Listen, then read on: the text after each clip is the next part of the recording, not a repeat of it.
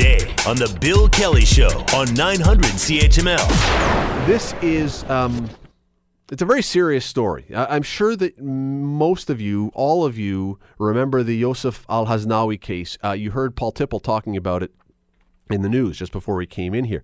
Back in December, a young man is at a convenience store in East Hamilton. There is some sort of involvement between two younger guys and an older gentleman. It gets a little heated.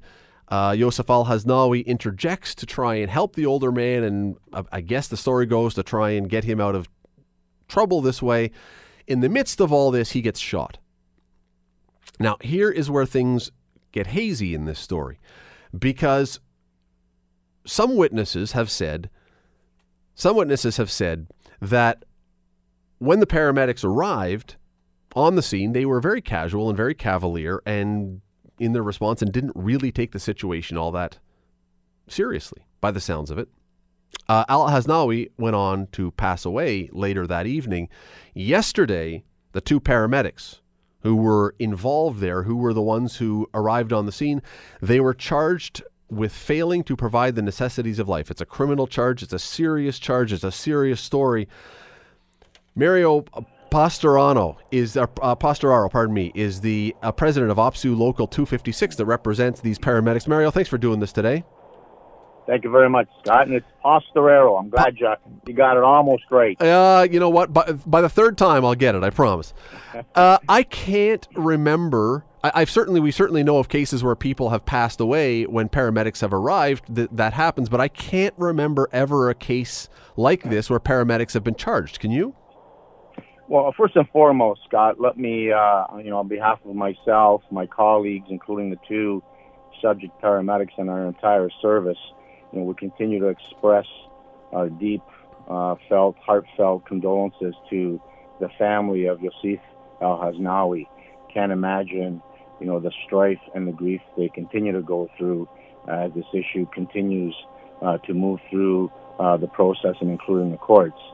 I'll also tell you that this is an unprecedented uh, case and it's an unprecedented attack, legal attack against two paramedics who tried to assist this individual in spite of some of the misinformation.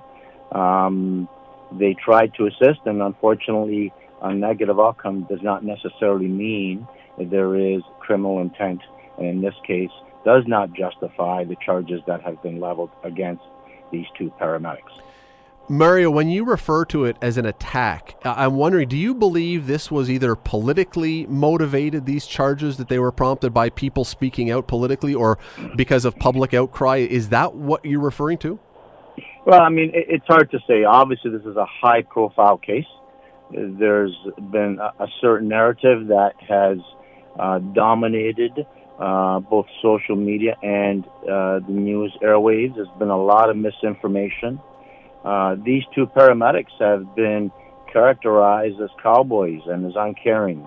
These are two very competent, caring, professional paramedics that function at a very high level, that have had positive performance appraisals by our management, that were caught in an unfortunate circumstance that resulted in an unfortunate death.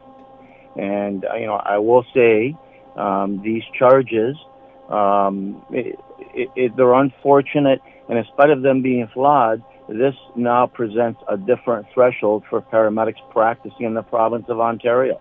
To think you can be charged uh, under the Criminal Code, Section 215, for failing to provide the necessities of life is absolutely despicable and it's disappointing.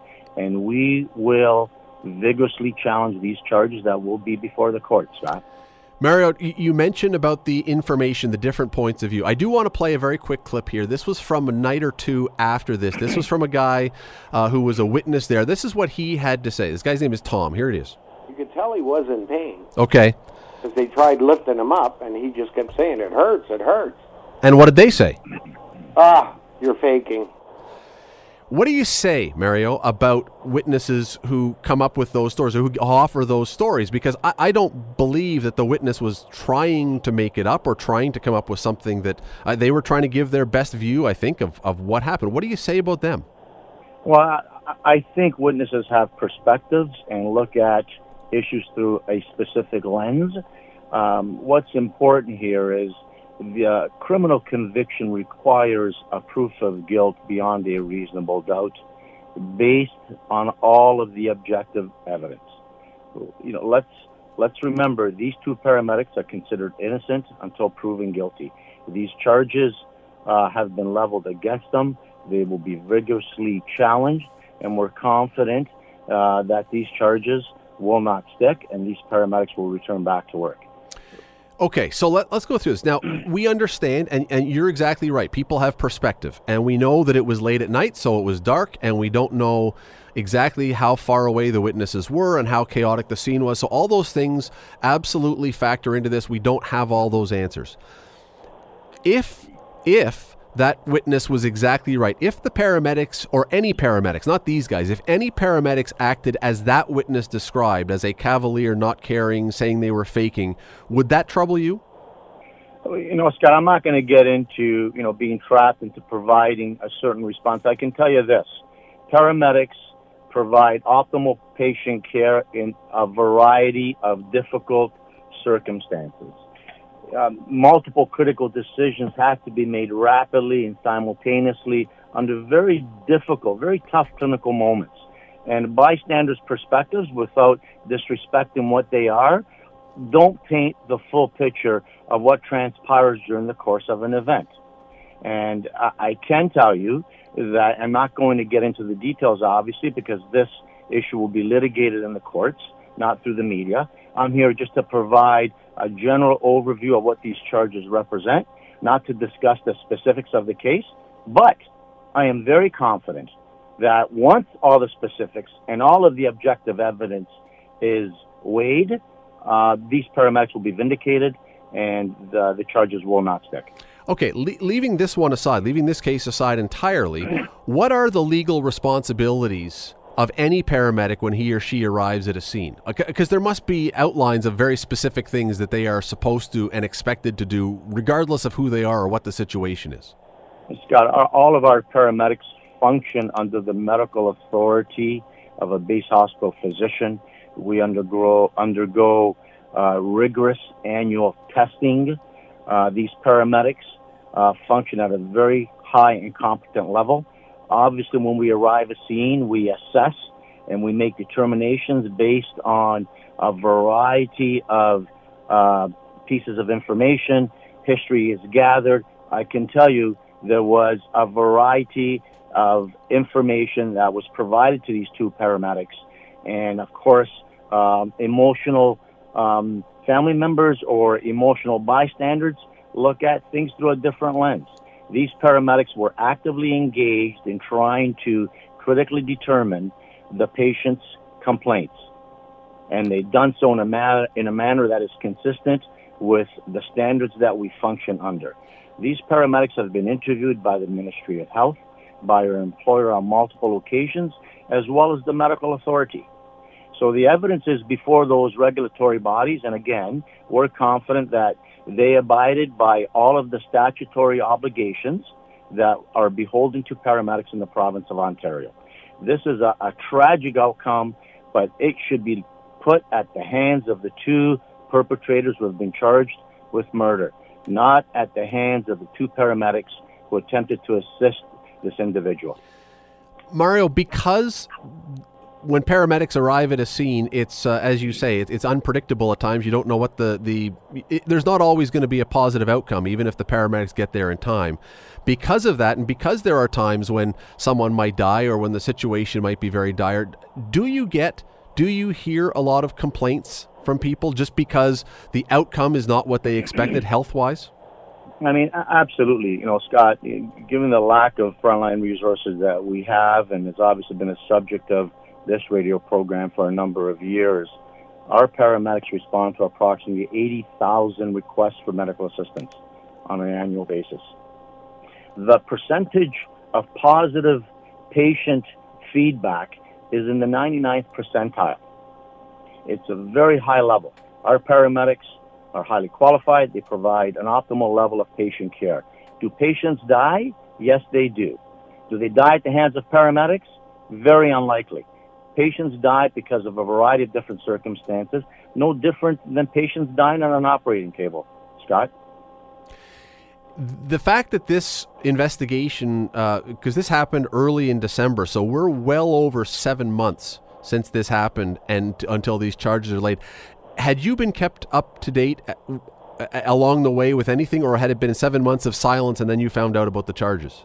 Well, I, I, w- I wouldn't say it's absolute science, but you know, I spoke to the lead detective on April 5th of 2018, and I was dismayed at the lack of progress um, and the lead detective representing the Niagara uh, Regional Police Service, which is the police service that was tasked with investigating this incident uh, by the Hamilton Police Force, uh, was still in the process of, of interviewing and gathering information.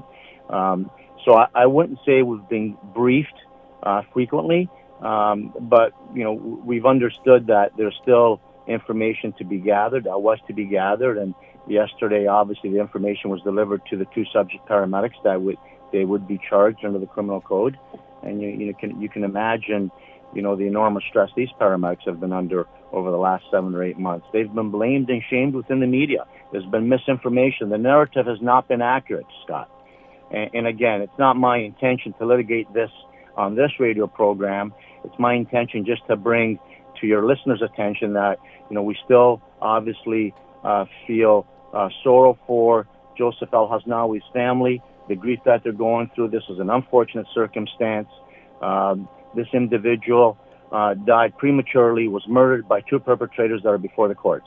To shift the blame on two paramedics is absolutely despicable because the evidence will establish that they done what they could do at that point in time, given some of the differential diagnoses and given some of the events that transpired as they transported the patient to the hospital. Scott.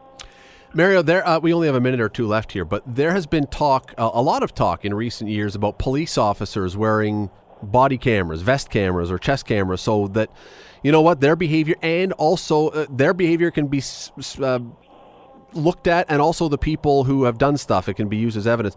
Any thought that paramedics should have the same thing, to, just to establish? I mean, from your perspective, of how well we did our job, or here's what we did so we can show that we did it right?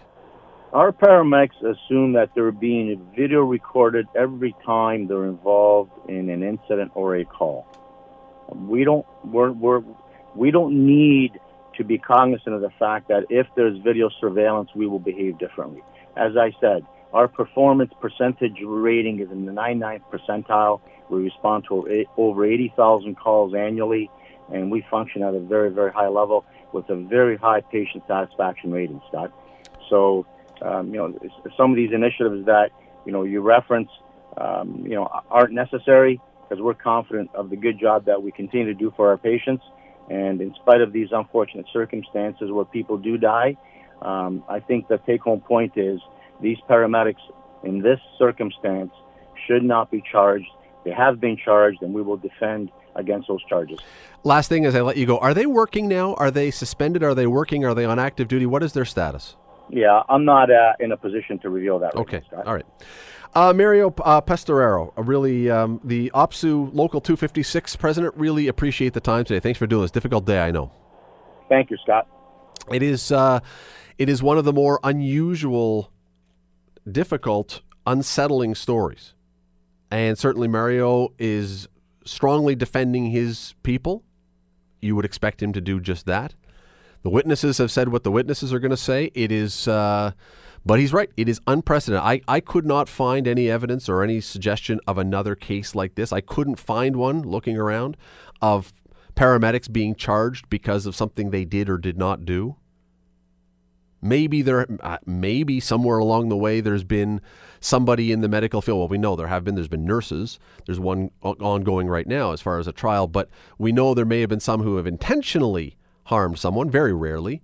But I can't think of another case. I can't find another case where failing to provide the necessities of life for allegedly simply not doing enough. it, it is a very, very interesting, very unusual, very rare case. Um, we'll certainly be following this one. Not going anywhere anytime soon. The Bill Kelly Show, weekdays from 9 to noon on 900 CHML.